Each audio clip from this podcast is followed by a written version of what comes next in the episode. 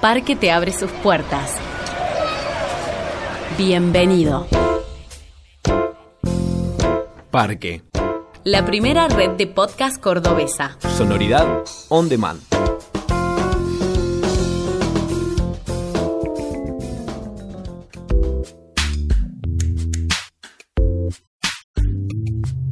No están así. Discusiones de siempre desde otra mirada. Bienvenidos a la segunda parte del segundo capítulo de No están así, el podcast donde dialogamos con el sentido común. Mi nombre es Guido Lautaro Padín y estoy acompañado hoy en esta mesa redonda por Alan Porcel y por la protagonista de este podcast, Sol Minoldo.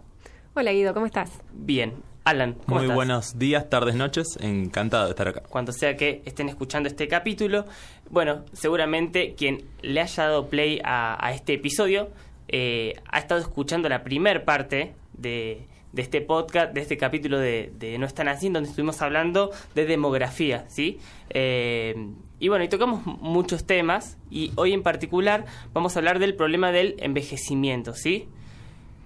A modo de continuación con lo anterior, claramente, y el que Exacto. escuchó el primer capítulo entenderá que eh, hay que sentarse con un poquito de paciencia y atención, capaz, porque es un tema que requiere. Nos atención. tienen que, nos tienen que pres- prestar el oído. A sol, más que nada. Azul. Bueno, en el último capítulo estuvimos hablando de cómo las poblaciones se van transformando, de repente mueren menos niños, vive- vivimos todos más años, nacen menos personas y esto nos lleva a pensar cómo nos ponemos eh, apocalípticos y nos ponemos a pensar que esto es un gran problema. Parece una película, hay guion de una película, sí. Y que de acá a un par de años vamos a hacer sociedades vie- viejas directamente, vamos a ser todos viejos y vamos a andar por las plazas. Se acaba la alegría en las sociedades. Claro, ¿dónde va a estar la juventud? Los Claro. abuelos no van a tener nietos para poder este, pasar los domingos. Claro, imagínate esos escenarios, ¿no? Son, serían terribles. Sol. Entonces, ¿vamos hacia sociedades de viejos? Bueno, en realidad la idea de envejecimiento es un poco exagerada.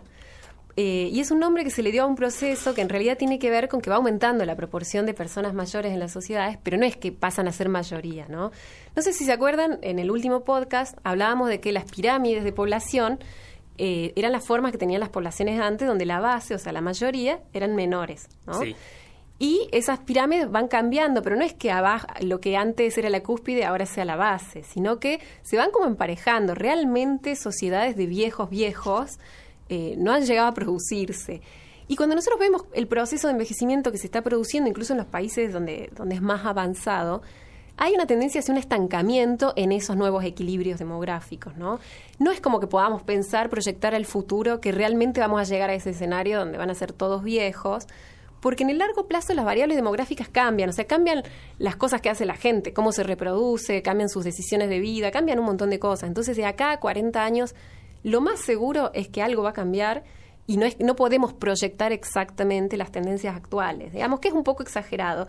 Y frente a esa exageración y ese como, esa visión como un poco negativa y negra del envejecimiento, habría que contraponer un poco eh, el logro que significa el envejecimiento de las poblaciones, porque en realidad es haber conseguido vidas más largas, es haber conseguido menos mortalidad infantil. Son cosas buenas, claramente, ¿no? Es como la expresión de un logro de, de, de- de civilización, si se quiere, de la humanidad. O sea que de todas maneras no nos tenemos que preocupar, no vamos a morir tan pronto, por lo menos. No, y capaz que No, algunos, precisamente.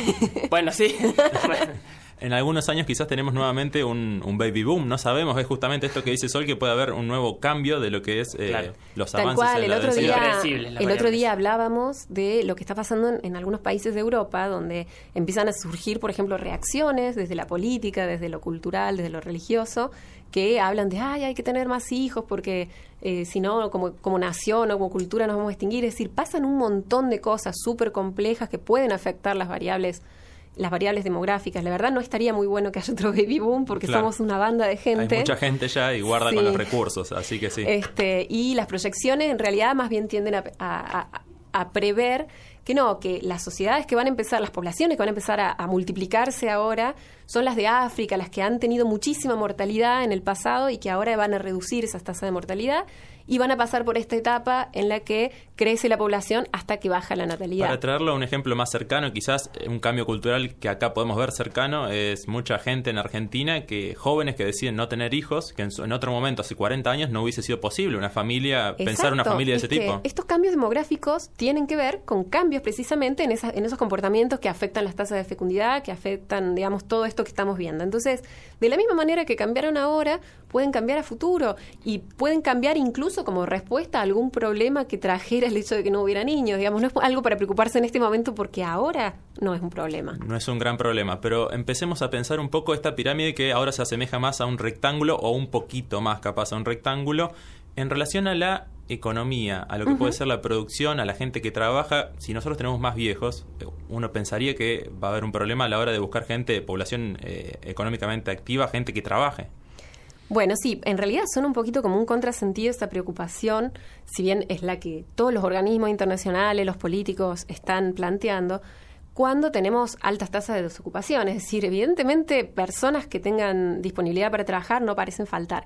Pero más allá de eso, eh, también la idea de que es una bomba de tiempo suele circular, ¿no? De que no vamos a poder financiar los gastos de consumo de estas personas mayores que son cada vez más y que necesitan un montón de prestaciones de salud, que necesitan jubilaciones. Claro, y también mejora la calidad de vida. O sea, viven más años y también se mejora la calidad de vida necesariamente. Claro, y, y supuestamente eso sería algo que es una bomba de tiempo, porque al mismo tiempo eh, no hay tantas personas trabajando, pero lo que parecieran dejar a un costado es nada menos que el detalle de que las sociedades producen cada vez más con menos personas. Es decir, me refiero al aumento de la productividad, ¿sí? Que a lo mejor 10 personas eh, del pasado producían lo que produce una persona ahora. En, América Latina a lo mejor es mucho más baja, la- digamos, la relación, capaz que cuatro personas de antes producen lo que una ahora, producían lo que una ahora, pero ese incremento de la productividad hace que, que- que hubiera realmente menos gente, no necesariamente va a ser un problema, ¿sí? Es decir, yo creo que el, verdadero tema acá está en que nosotros nos, nos hemos ido acostumbrando que si aumenta la producción de una sociedad, aumenta el consumo. Y eso está muy bueno porque nos puede elevar la, la calidad de vida, como decías vos, Guido. De hecho, puede tener que ver con esta reducción de la mortalidad, tanto entre los niños como en adultos mayores. Eh, y está muy bueno si eh, muchas personas salen de la pobreza y demás. Pero tiene un límite, ¿no? Nosotros también asistimos como a unos excesos de consumo suntuario, de, eh, sobre todo lo vemos en países muy ricos, donde hay personas que tienen un montón de dinero. Y la idea de que esos niveles de consumo tengan que seguir aumentando siempre es un poco problemática, ¿no? Porque a lo mejor también podríamos empezar a pensar que esto tiene un límite ecológico por ahí y hasta que es una cuestión cultural que se podría tranqui manejar, ¿no? Decir, bueno, hasta acá es un buen nivel de vida, no necesitamos producir más que esto, repartamos lo que hay, trabajemos menos personas y vivamos felices, digamos. Es decir, eh, sería el- la, la situación ideal, el escenario ideal sería que alcancemos un nivel de consumo como el actual. ¿El actual estaría bien? Depende del país, depende Claro, del país. depende de en realidad, si repartimos el- el- toda la producción mundial de forma pareja entre los países, sí, capaz que estaría súper bien. Pero Mundo claro. ideal está pensando. Claro. Claro, un escenario mundo ideal. demasiado ideal. Y Claro, de esa pero- manera tampoco te- eh, tener problemas. Pero, por ejemplo, nosotros, nosotros no necesitamos, en, en Argentina, suponete, llegar a producir o, o a consumir los niveles que se consume en Estados Unidos. Claro. No solo no necesitamos, sino que el planeta no se lo puede permitir. Y así que cada mismo hay país otros países nivel. que consumen muchísimo menos que nosotros. Exactamente. Nosotros, eh, to- capaz que todavía nos esté faltando un poquitito, ¿sí? Para llegar a, a un nivel de consumo por ahí más, eh, digamos, que, que realmente mejore las, las condiciones de vida de todos y demás. Y hablamos de totalidades, ¿no? Hablo No de, promedios, mismos, es decir, claro. eso es totalmente irreal, ¿no? Todos sabemos que, el, por ejemplo, un PBI per cápita no se cobra en ningún lado, que hay un montón de gente que gana más que eso, que vive con más de eso y gente que vive con menos, ¿no?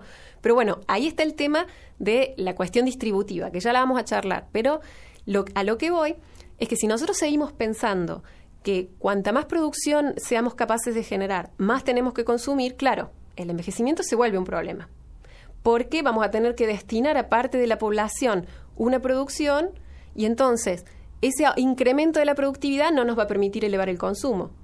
Pero a lo mejor no nos permite elevar el consumo, pero sí mantener el que tenemos en un re buen nivel, suponete en España. Claro. Y si, y si eso realmente es posible, si con la tercera parte de los trabajadores alcanzamos a, a, sostener el mismo nivel de consumo en las sociedades, entonces que haya un problema es más bien una ficción que tiene que ver con apegarnos a este paradigma hiperconsumista, ¿no? Claro. Me refiero sobre todo a pensar de ahora en adelante. Claro, obviamente yo no voy a plantear que la gente tendría que consumir lo mismo que en 1960. Pero ya estamos realmente en niveles de consumo, como les digo, que me parece que se pueden empezar a proyectar hacia adelante como algo no problemático si lo mantuviéramos, ¿no? Sol, si el consumo, como bien decís, durante un tiempo no creciera y nos mantuviéramos igual que ahora de acá a, unos años, igualmente se pueden pagar las jubilaciones con una cantidad más reducida de trabajadores o vamos a tener que seguir trabajando hasta que tengamos 80 años. Bueno, ese tema de la edad jubilatoria y de los sistemas de jubilaciones eh, es bastante complicado. Lo primero que hay que decir es que los sistemas de jubilaciones que tenemos en, en la mayoría del mundo occidental y acá en Argentina puntualmente son sistemas contributivos. ¿Qué significa esto?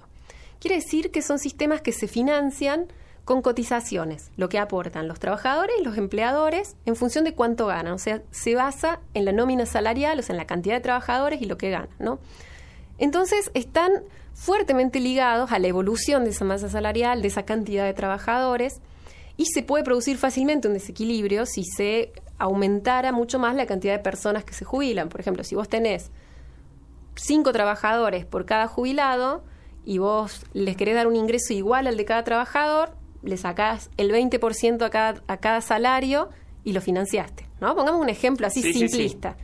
Ahora, ¿qué pasa si vos ahora tenés dos jubilados y cuatro trabajadores? La misma cantidad, claro. Ahí se complicó todo. Y ese es el problema que va apareciendo en los sistemas contributivos y que despierta un montón de alarmas respecto al envejecimiento. Se van modificando esa relación entre personas jubiladas y personas que aportan a la seguridad social. Un problema, o quizás el problema, sería que estén tan ligados a lo que son las cotizaciones de los trabajadores y no eh, a lo que puede ser la producción y la distribución de esa producción.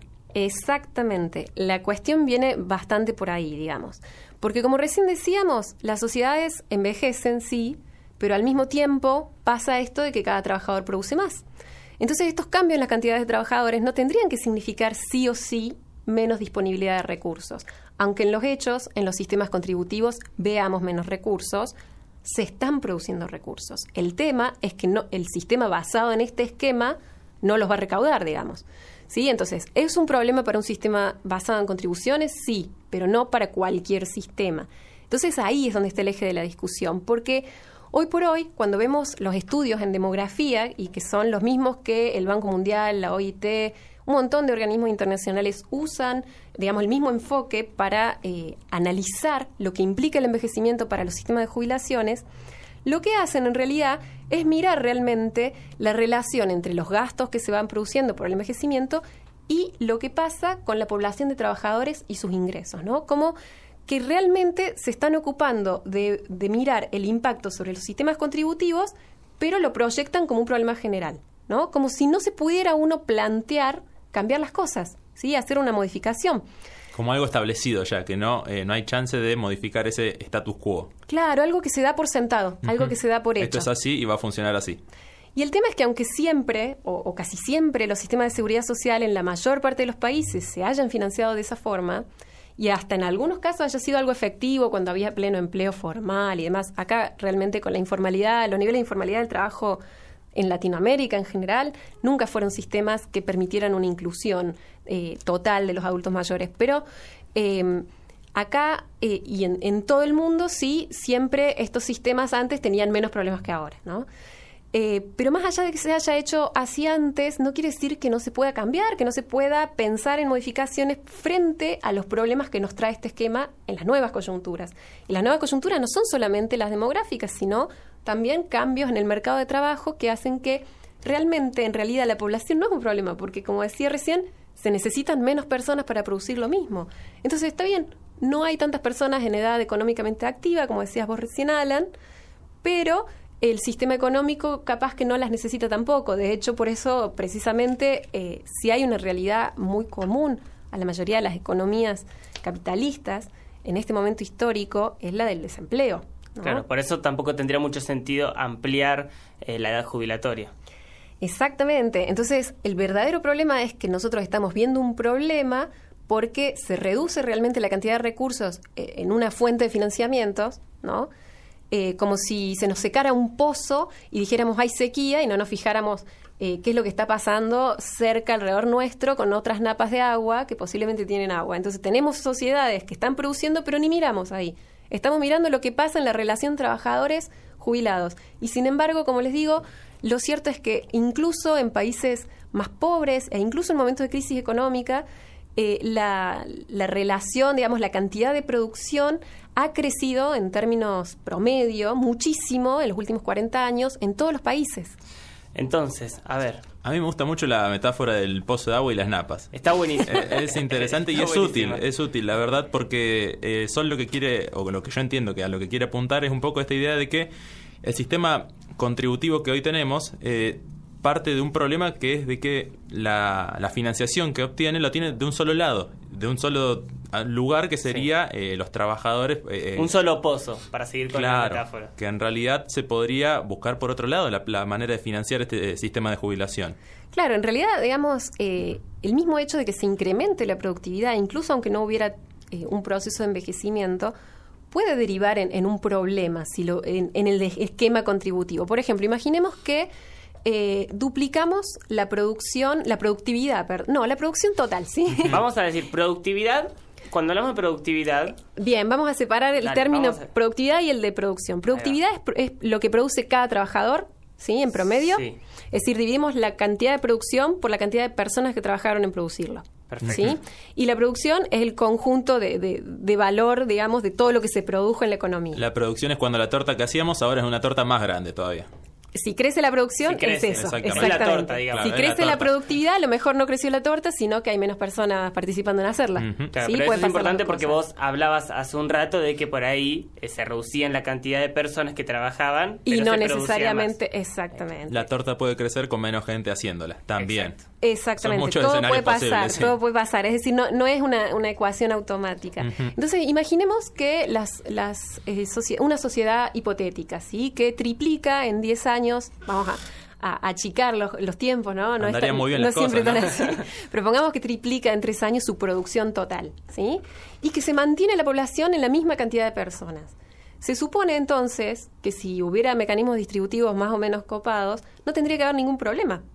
Beneficios, podría Eh, al, al contrario, te- posiblemente se podría triplicar los niveles de consumo de todas esas personas o se podría ahorrar para algún problema futuro, en fin, se, se pueden imaginar muchas cosas. Pero el caso es que si esa producción eh, que se duplicó al mismo tiempo implica que ahora trabajen la mitad de las personas, ¿qué pasaría si a esas personas no se les incremente el salario en la misma proporción? Es decir, se mantenga igual. Ahora el, el empleador, que antes necesitaba dos trabajadores, necesita uno, pero el uno ese que le quedó le paga lo mismo que antes. No le paga el doble. No le paga el doble, claro. ¿sí? Entonces, ¿qué pasa? Que en la medida que esos ingresos laborales sean importantes para distribuir, la reducción de personas participando en la producción lleva a concentración del ingreso. Hay algunos sujetos que se están quedando con mucha parte.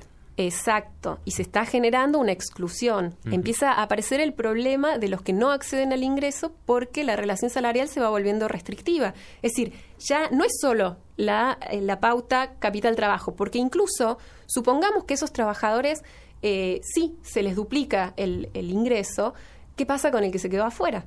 Claro. Claro, de cualquier manera hay una persona que quedó fuera del sistema del mercado de trabajo. Claro, el, el- problema está latente igual. El problema de que las economías sean más productivas es que no, digamos, estamos eh, Expulsan gente. Claro, tenemos sistemas de, de- de- de, distribución, tenemos una lógica en la que se accede al ingreso y a los medios de vida que depende mucho de poder participar en, esa, en ese proceso productivo.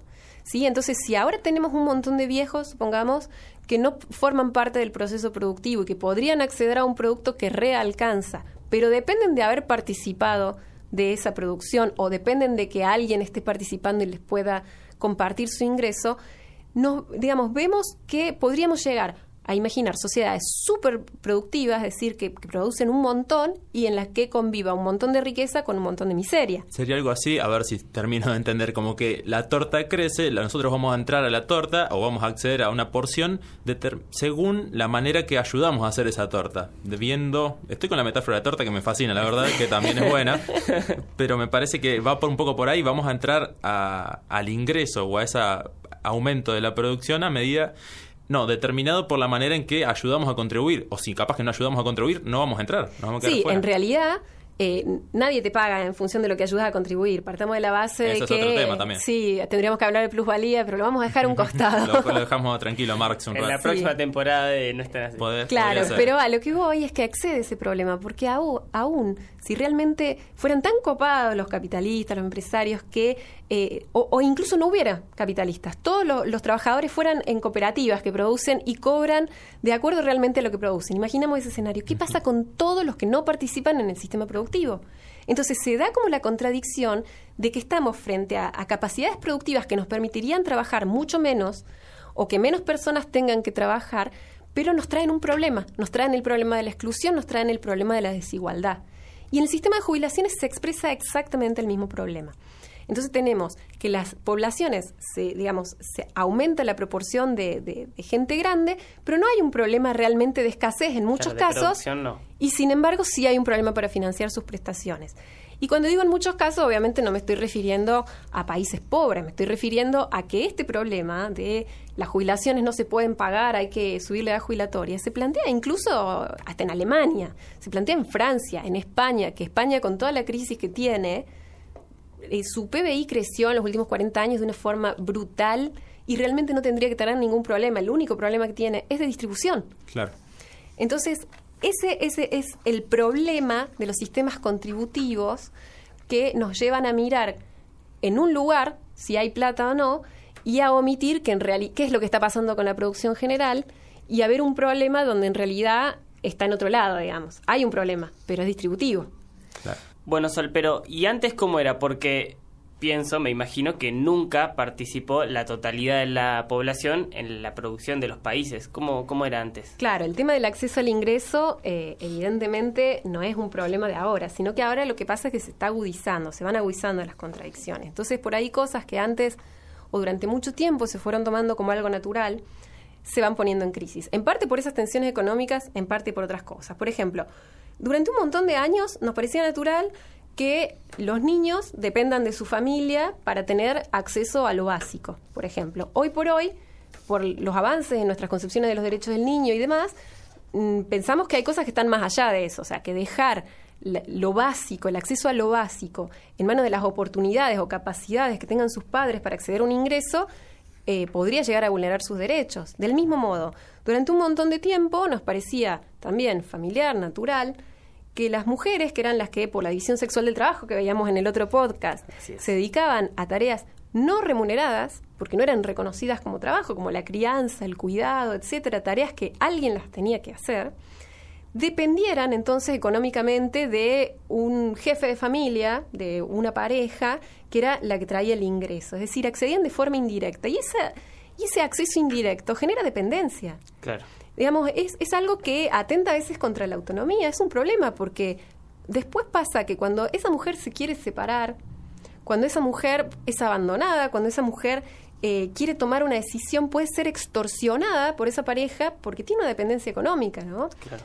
Y por otro lado, teníamos que cuando una mujer llegaba a la vejez y no había, digamos, eh, eh, en ese momento, por ejemplo, su pareja también la dejaba. Ese es entonces el peor quedaba caso posible. completamente desprotegida, exacto, porque la protección para la mujer estaba pensada como algo indirecto de nuevo, ¿no? Como sostener la situación durante la vida laboral, que dependa del ingreso de quien era proveedor. Son, Entonces, son un poco concepciones tan mercantilistas que eh, uno pensaría que son del pasado y se alejan mucho de lo que son distintas declaraciones y tratados internacionales en torno a derechos humanos. Pensar un poco Exacto, acceso ahora a lo que, educación. está, lo que está pasando en los últimos 20 años, por ejemplo, con los tratados que se ocupan de los derechos de la vejez, hacen, eh, digamos, tambalear muchos sistemas en los que el acceso al ingreso tenga que ser a través de otra persona, ¿no?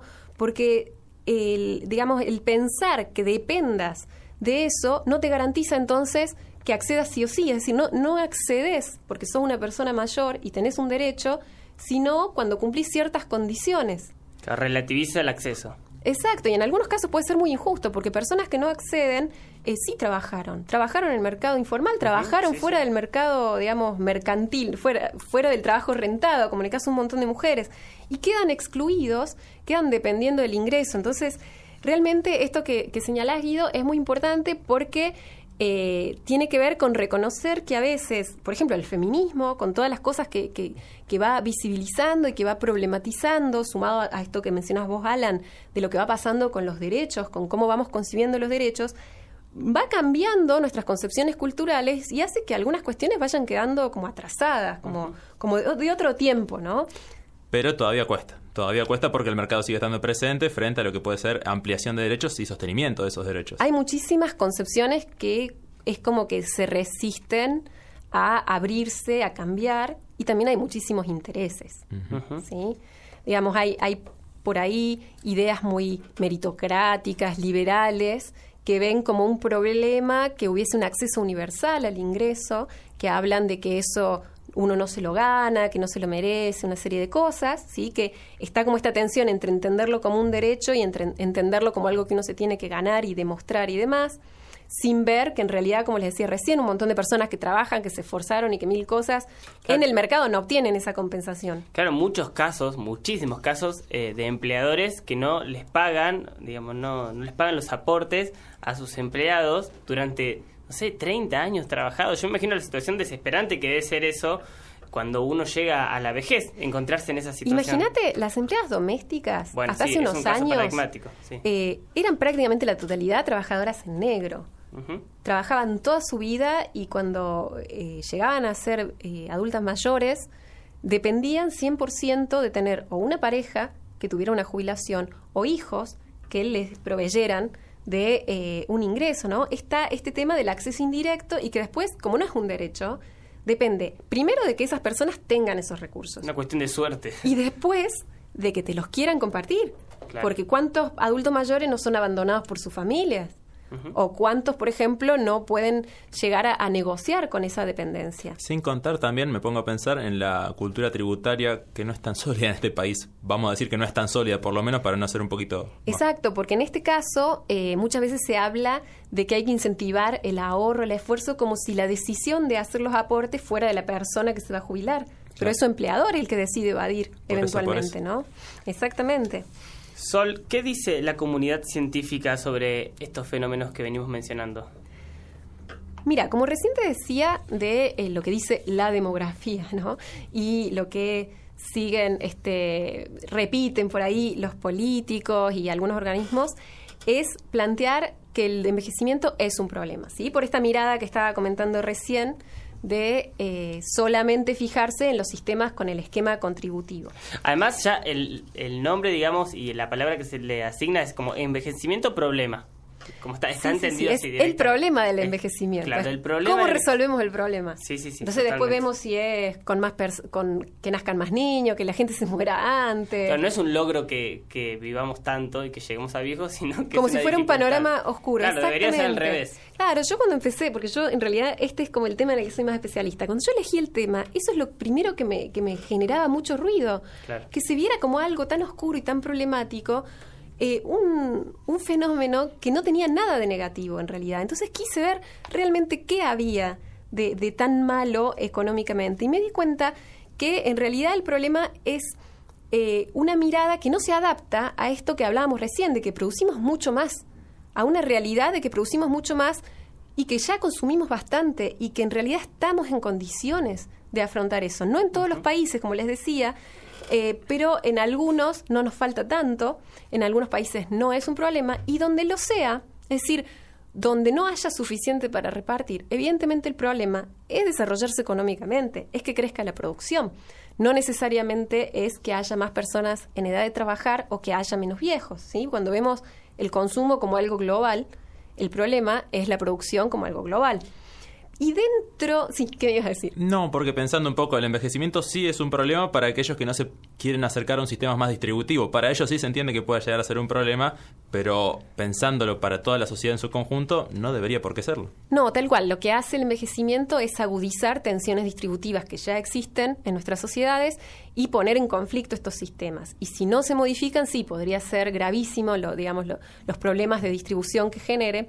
Y salvar o querer salvar estos sistemas contributivos a veces lleva a recomendaciones que van en ese camino, en el camino de achicar derechos, de aumentar la carga sobre algunos trabajadores que no necesariamente son los que más tienen, digamos, un montón de me- medidas que se plantean como si fueran de fuerza mayor, pero en realidad solo son de fuerza mayor si nos negamos a admitir otras posibilidades, otros diseños. ¿no? Ahí va la de pregunta. ¿Cuáles son esas otras posibilidades, esas otras napas de donde podremos eh, financiar el sistema jubilatorio? Bueno, la verdad ese es un debate re largo y que te diría tendríamos que primero plantear que hay que abrirlo, ¿no? Eh, existir, por ejemplo, en este momento, ejemplos, te podría hablar de países nórdicos que se financian con rentas generales. Y te podría citar el mismo caso de Argentina, donde el 40% de los gastos de la seguridad social no se financian con cotizaciones porque no, no alcanza.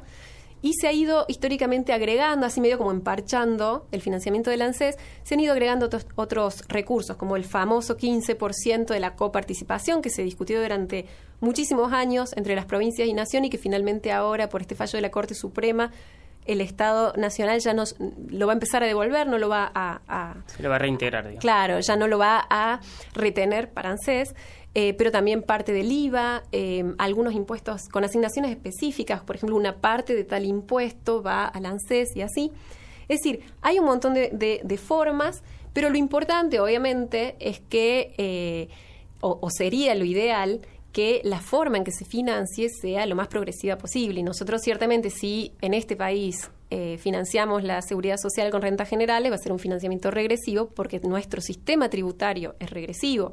Está basado sobre todo en impuestos indirectos. Quiere decir que se- eh, la carga es igual para todos, A los que tienen muchos claro. y los que tienen poco. Es decir, Pagan todos lo pagan lo mismo. El, el IVA, por Por mencionar el ejemplo, más importante. el IVA implica que cuando la carne que consume una persona que gana 5 mil pesos paga el mismo impuesto que el que gana 50 mil.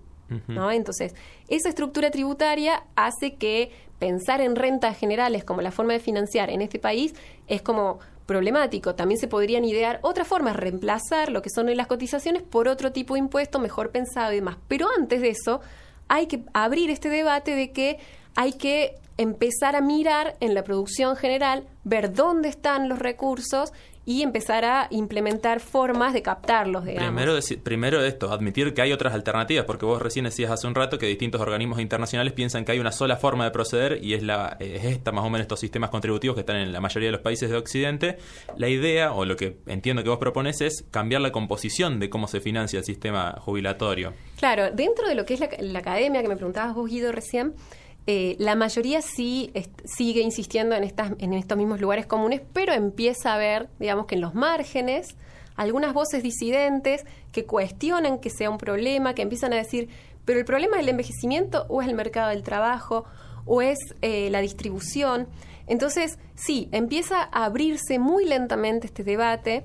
Y también están los que hablan de que estamos en realidad frente a un fenómeno genial, que sería una revolución. Por ejemplo, hay un español que se llama Pérez Díaz, que junto con Maquines eh, postulan la teoría de la revolución reproductiva. Dicen que estos cambios demográficos de los que estuvimos hablando en este podcast y en el anterior, en realidad son una revolución en la forma en que reproducimos la vida que tiene que ver con la democratización de la supervivencia, que todos podemos llegar a la edad reproductiva, que entonces podemos reproducir nuestras sociedades, nuestras poblaciones, sin tener tantos hijos, dedicando muchos más recursos por hijo, y Claro, que en realidad él considera que parte del desarrollo económico también se explica por esos cambios.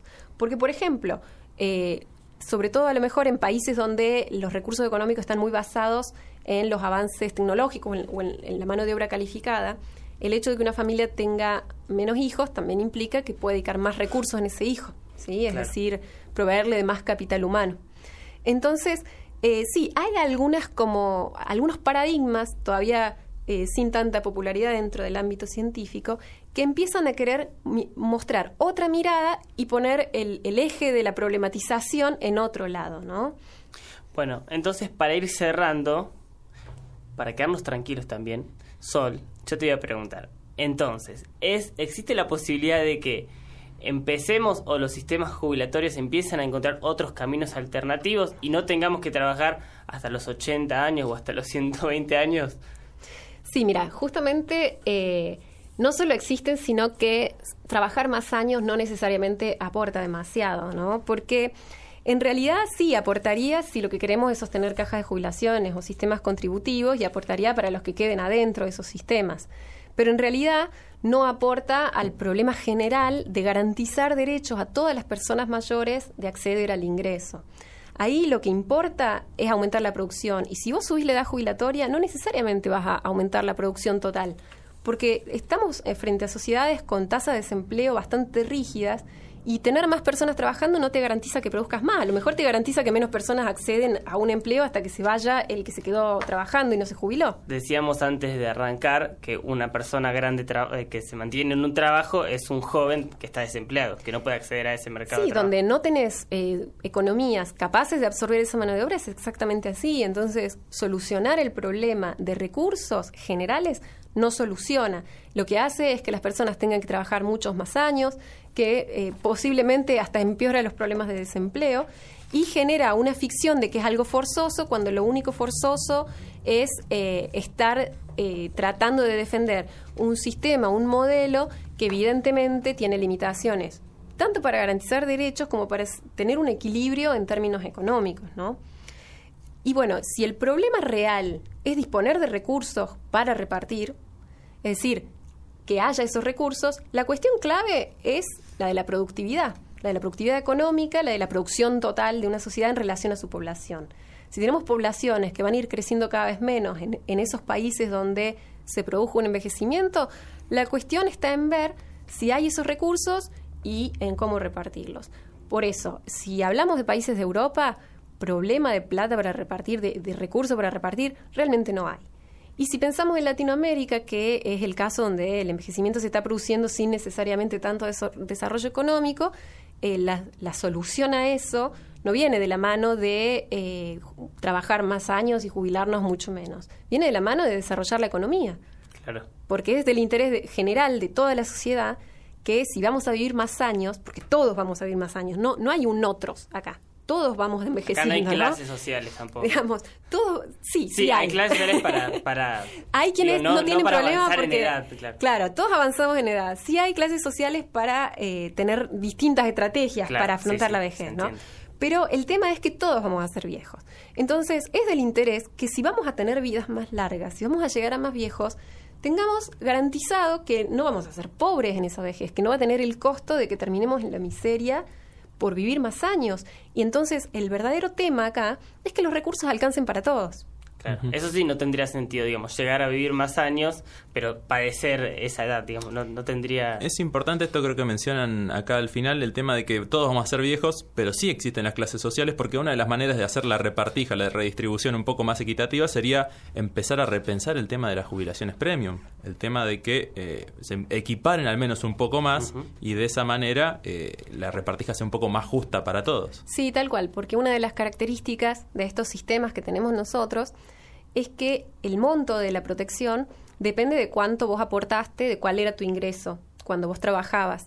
Y se da como una paradoja, porque los que más altos ingresos han tenido a lo largo de su vida van a ser los que jubilaciones más altas cobren, y seguramente van a ser los que llegan mejor preparados a la vejez. Por ejemplo, a lo mejor tengan uno o dos departamentitos con una renta, seguramente tienen casa propia, seguramente tienen un capital social, unos recursos, digamos, una familia posiblemente que también tiene recursos, porque en general hay una pertenencia familiar a las clases sociales. Entonces, eh, esos recursos también se distribuyen de una forma que no es la más efectiva para garantizar derechos, ni la más equitativa. Es muy exitista, loco. Vamos a decirlo, es muy exitista. Sol, muchas gracias. No, gracias a ustedes.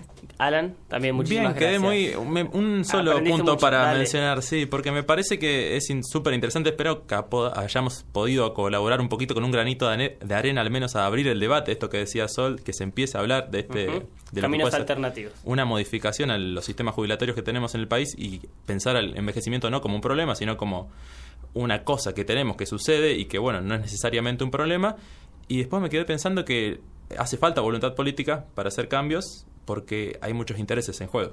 Así que, sí, sí, bueno. pero una cosa que eh, por ahí ayuda a la voluntad política es que la opinión pública eh, empiece a abrir los ojos frente a ciertos tomar temas. conciencia e informarse sobre Porque mientras temas. la opinión pública o las propias demandas de, de organizaciones de base, de organizaciones políticas y demás, empiezan a reclamar y a, des- y a no comprar ese discurso, esa retórica de que no queda otra que hacer esto porque no es, es una cuestión matemática, no cierra de otra manera, sino que la gente se dé cuenta de que es una mentira, de que en realidad eso es resistirse a que las cosas sigan igual, pero que los recursos en alguna parte están, que eh, vivimos, o sea, asumir que el envejecimiento llega con sociedades que también están incrementando su productividad y entonces no creernos ese discurso ayuda a que los cambios políticos eh, sean más rentables para los propios políticos. Claro. Bueno, ahí quedó claro. Muchísimas gracias por escuchar esta segunda parte del segundo capítulo de No están así, el podcast donde dialogamos con el sentido común. De nuevo, les agradezco. Muchísimas gracias, Sol. Muchísimas gracias, Alan. Gracias. Y bueno, eh, pueden escuchar este y muchos más capítulos de No Están Así por Parque FM. También nos pueden buscar en todas nuestras redes sociales. Mi nombre es Guido Lautaro Padín. Agradecemos mucho a los estudios del Sindicato Regional de Luz y Fuerza que nos abre las puertas de su casa para que podamos grabar esta serie. Y los esperamos hasta la próxima, hasta el próximo capítulo de No Estar Así. Chau. ¿Escuchaste? No están así. Podés escuchar más episodios en parquefm.com y en todas nuestras redes sociales.